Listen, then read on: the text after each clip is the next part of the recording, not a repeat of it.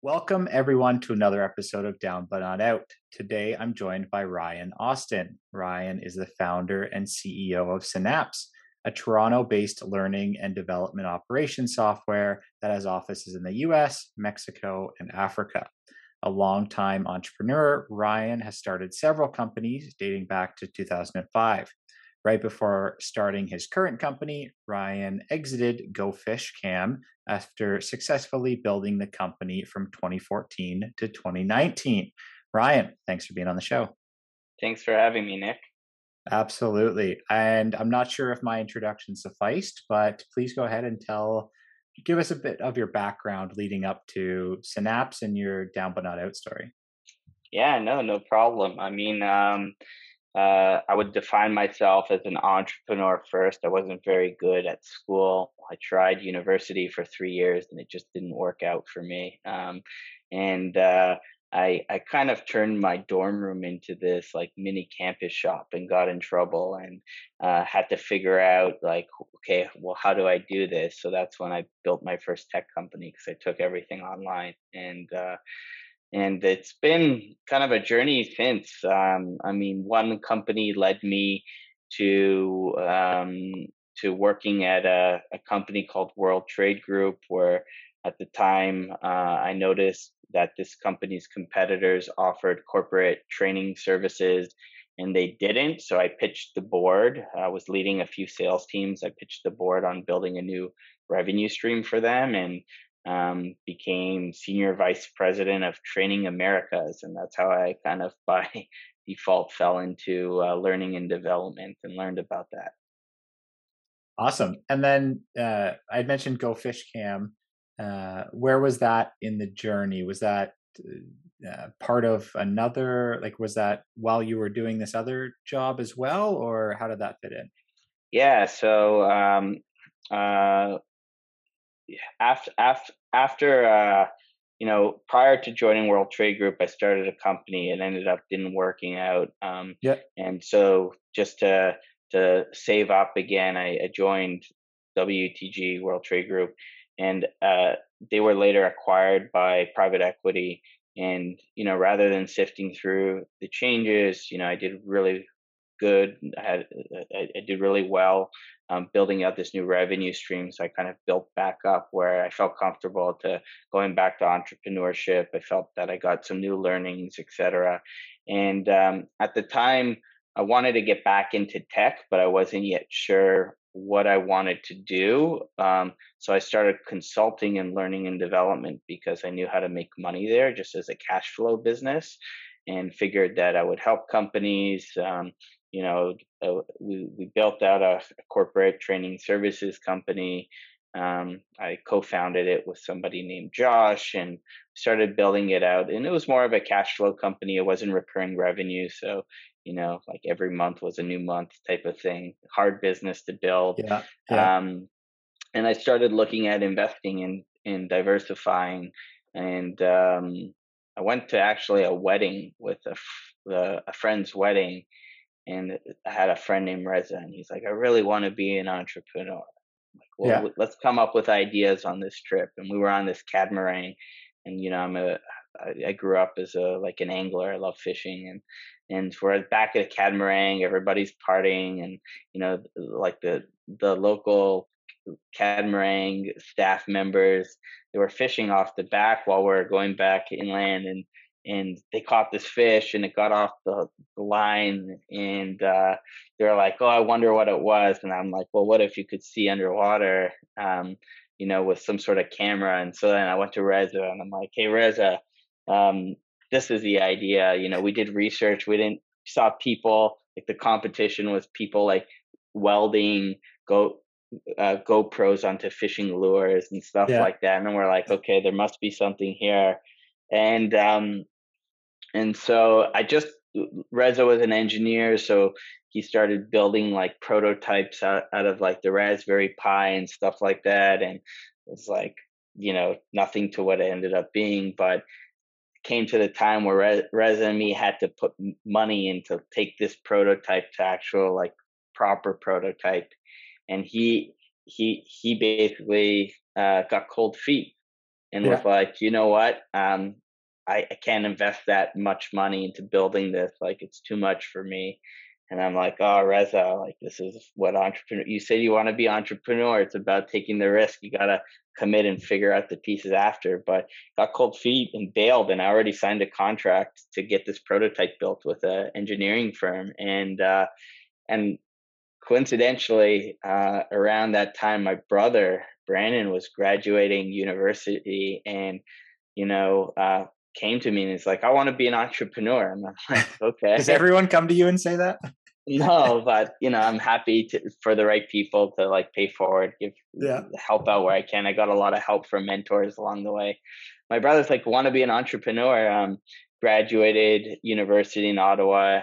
And I'm like, well, what are you going to do? And he's like, I'm not sure. And I'm like, well, I have this Go Fish Cam thing. And I'm like, it was never meant to be my full time job. I'll give it to you and I'll yeah. invest a bit to get it going and I'll teach you how to fundraise and all of that and you operate it and I'll like teach you how to be a CEO essentially. And so that was a deal. And he uh, came and moved and slept on my couch and built Go Fish Cam. And several years later, we sold the company. So it's a pretty cool story.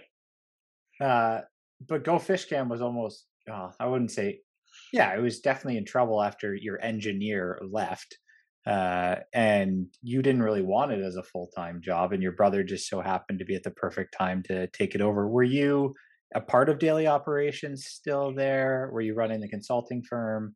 Yeah, I was running the consulting firm because uh, you know my thesis with the consulting firm was to actually learn about problems in learning and development um, to find a tech play because the learning and development function was so behind other functions in um, in like just digital transformation or how how modern teams operate, etc. And uh.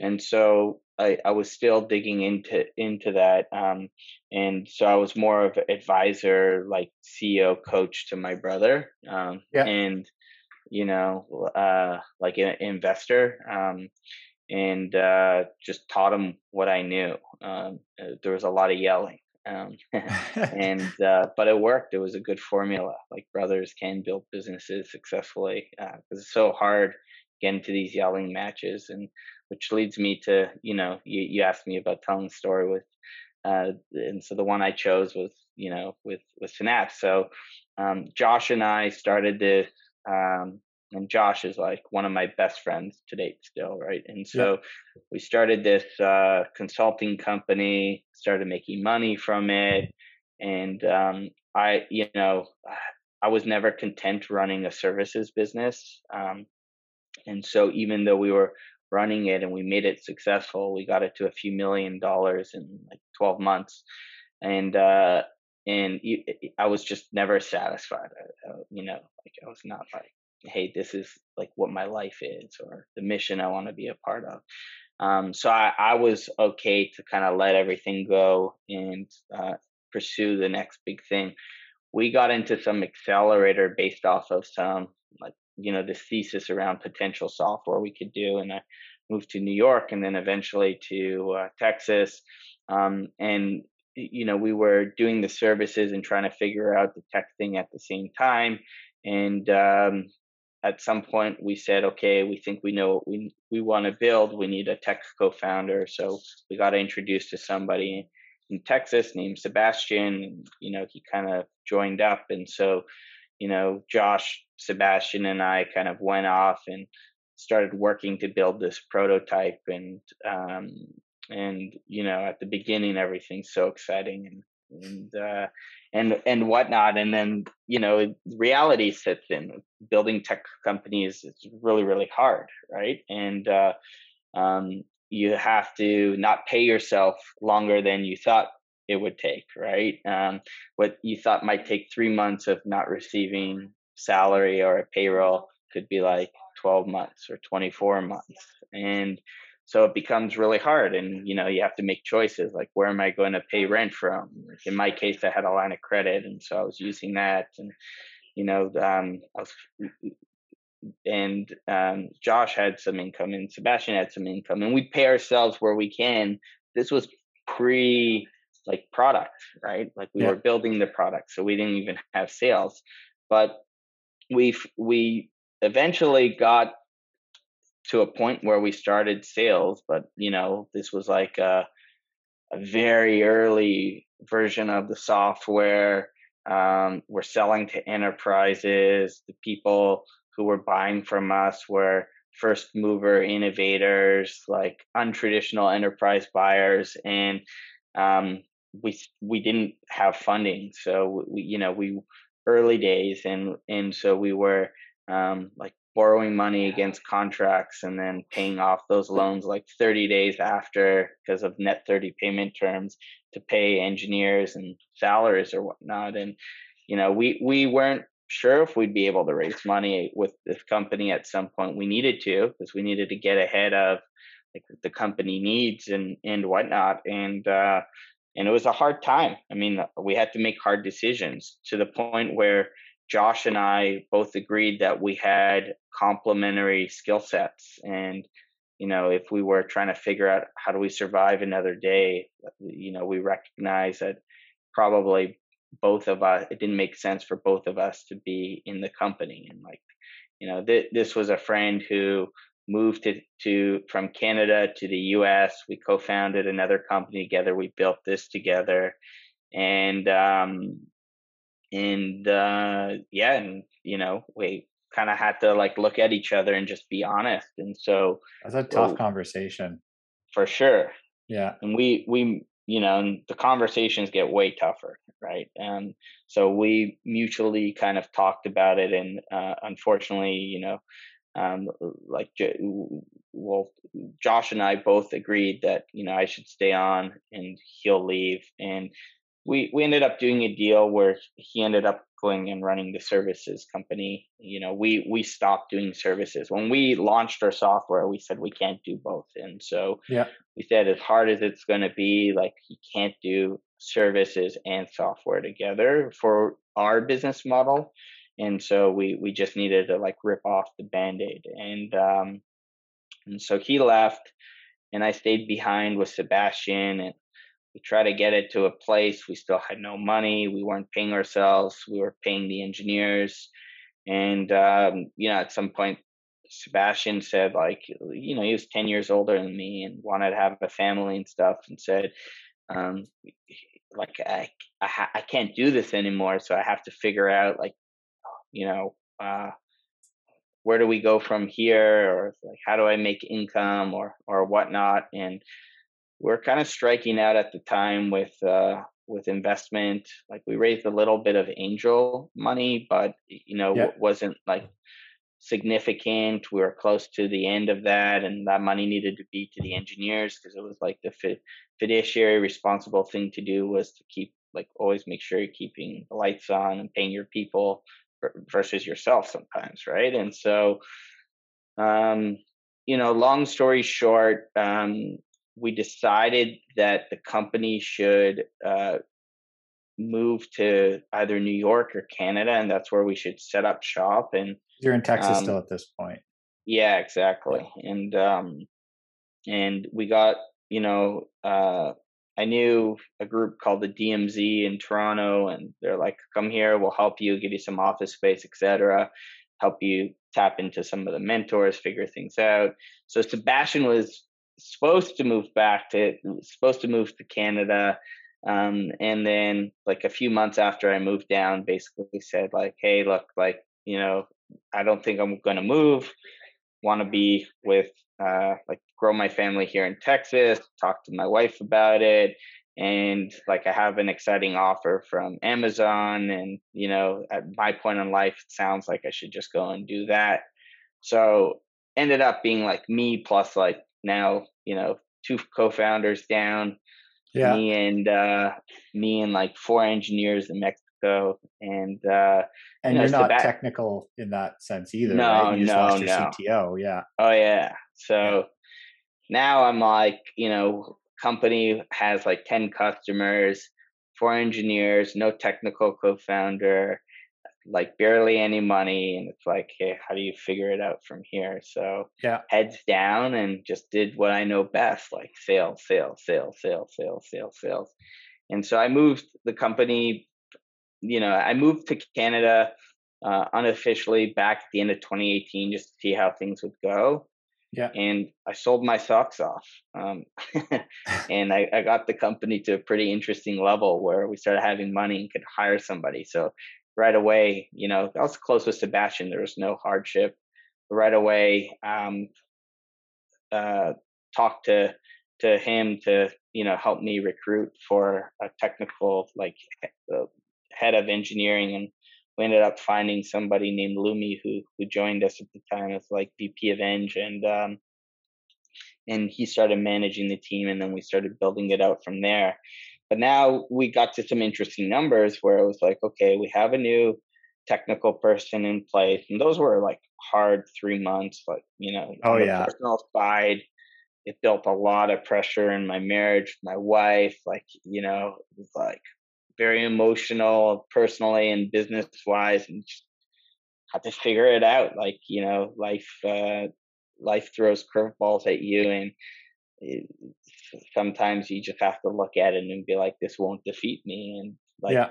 you won't know how to overcome it you won't know what to do um but you just take it day by day and try and figure it out and control what you can control and it's super stressful right but um just that belief and being persistent and you, you never know what's like around the corner like what what can happen anyways we did these speed dating things at this dmz place and i met a a VC who got interested, and then they dug into us and realized that we had a really messy cap table. Obviously, Yeah. two co-founders and whatnot. Did you keep- So, Did they retain all ownership, Josh and Sebastian, afterwards, or was there some divest uh, divesting of shares that had happened? How did that work? Yeah, so um I actually uh I got some advice from like uh other story, but through Go Fish Cam I connected with like Kevin O'Leary at some point, like from Shark Tank and Yeah, that's Um, cool. I met, I met one of his like uh, fund uh like heads and he they're in Toronto and went for lunch and told them about this issue and he actually recommended something that ended up working which I would recommend to any co-founders dealing with something like this which was good lesson. Yeah.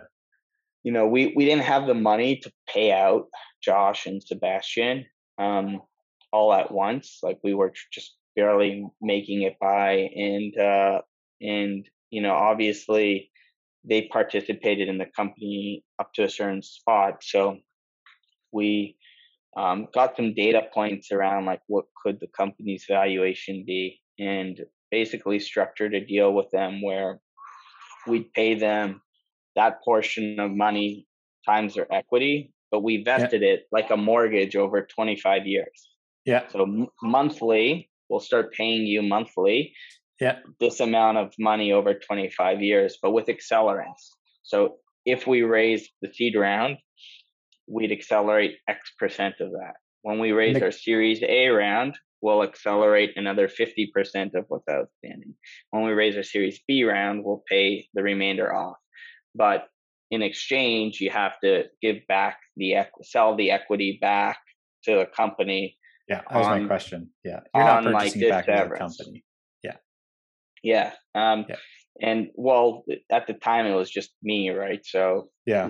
Li- like plus some of the uh, angel investors who like got topped off because of it but primarily i was the major shareholder so it mostly came back to Yeah. to, to me at the time because we're in the early days um you can structure it different ways obviously you know it gets more complicated as you have more shareholders or investors or or whatnot but um depending on how you're performing i guess Yeah. dictates your negotiation power right so No, I think that's a yeah, that's a, a good takeaway if you need to get rid of a, a co-founder or two and they want to exit early on.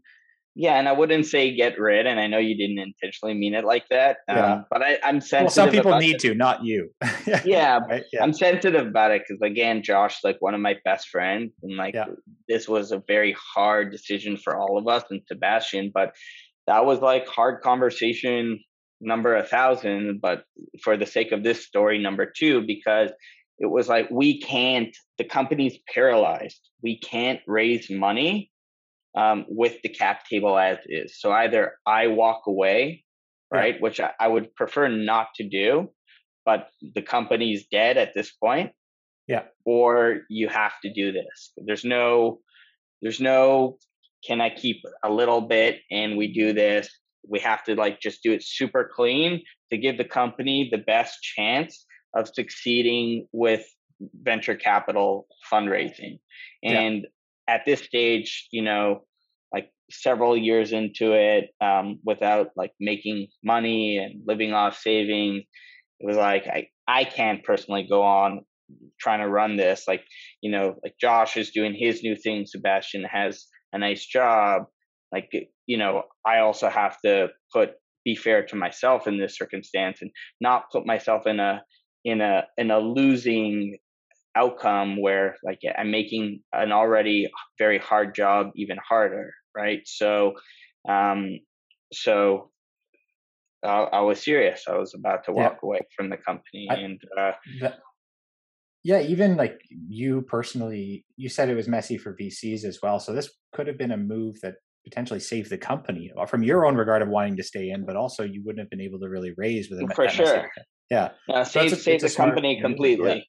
Yeah. yeah. And it it was a a good win win scenario where it was fair to the co-founders. Um, yeah. and put you know what's fair so if the company didn't make it because it was treated as severance they would have to get paid out before any investor it's income yeah. right yeah. so it actually put them in a in a position to protect um, like what they would be owed over anybody else which which was good for them too and i felt good about that even right like yeah. if i don't execute well and i fail you guys win and i lose yeah but if if i win you also win. Everyone right? wins. Yeah. So, um, so yeah, I mean, you know, worked out and fast forward, like we're like 40 employees now and, yeah. uh, you know, starting to crush it. So where are you in your raising as well? Um, uh, well, we're private company, so we're still yeah. seed stage company, and yeah. you know, uh, we were thinking of doing our Series A, but something else happened where we were uh, I can't really talk about it yet. There's going to be an announcement soon, but we were able to get equity non-dilutive, um, and uh, so I postponed that raise to you know this was like substantial money without the cost of dilution. Um, so like venture debt? Can you say that?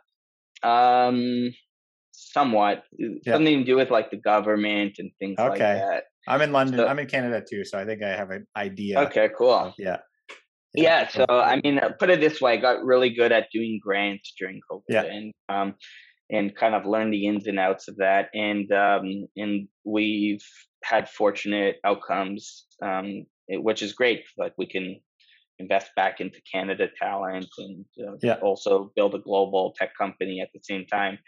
And so, yeah, I mean, um, so we ended up postponing Series A because we got some money, and like this year is our growth year. Next year will be our scale year, and um, you know, like I was with Josh over the weekend, and we were talking about it, and you know, having beers. So it's, it's yeah. fun to stay in touch and keep things fair and uh, be on good terms with people at the same time. But you know, like face hardship and diversity in the eyes and say fuck you and survive.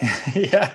And that maneuver, that was a I don't want to call it maneuver, but that that tactic, uh, that, that structure, that deal structure is really what saved the company. I think definitely important um, for yeah. others as a takeaway. So I think I think the uh, the takeaway is like especially when you're facing hardship and you feel like things are dead, you you really don't know what's on the other side. You can't be stupid about it. So if the market's not speaking to you and you're getting bad information and there's just nothing there, like do what Kevin O'Leary says. Take it take it out back and shoot it, right? Yeah. Like build yeah. a company because time is your most valuable resource as an entrepreneur you'll you'll do something next right and you'll take yeah. the learnings from that and apply it the market speaking to you is really really hard um, sometimes you need to be patient and be persistent. And this is like really hard stuff like you get depression you feel lonely um, you know so just talk to people openly about what you're feeling try and get advice. It's not going to be solved overnight it could take 12 months could take 24 months. Listen to the market if the market's speaking to you and you believe in it keep going, figure it out day by day by day. And at some point, the magic will happen where things start to turn around, right? And if you look at a lot of the most successful companies, I know everybody here is like, this company's a billion dollars, that's a billion dollars. Like, you know, there's a company called Docebo, it's a learning management system started by a professor um, in Italy. And they didn't do anything for like eight years, 10 years. Yep. Like they were, they had nothing. And um, now they're like a $3 billion company that's on the public market, right? It took them 12 years, 15 years or something like that. So these things take time and um, you just have to be smart enough to know what small data points you get at any given time, which like listen to the market and use the data to make your next move and figure out and it's not going to come easy you have to dig it's stressful it's like finding a needle in a haystack but if you're persistent you'll figure it out and if there's something really there it will end up working out right um so. yeah i think that's a fine balance between knowing if you have something and you need to wait or if you need to take it out back and shoot it so yeah i think that's smart yeah i think that's a, a good takeaway from everybody um, and we're on a bit of a, a, crunch so we'll wrap it up there ryan i appreciate uh, you sharing your story um, I hope everyone enjoyed this episode. If you did, leave us a review. Also, subscribe to the show to be alerted of new episodes and like and share on social media. Help us spread the word of Down But Not Out. All right. Thank you, everybody. Thank you, Ryan. Uh, bye now. Thanks, Nick. See you.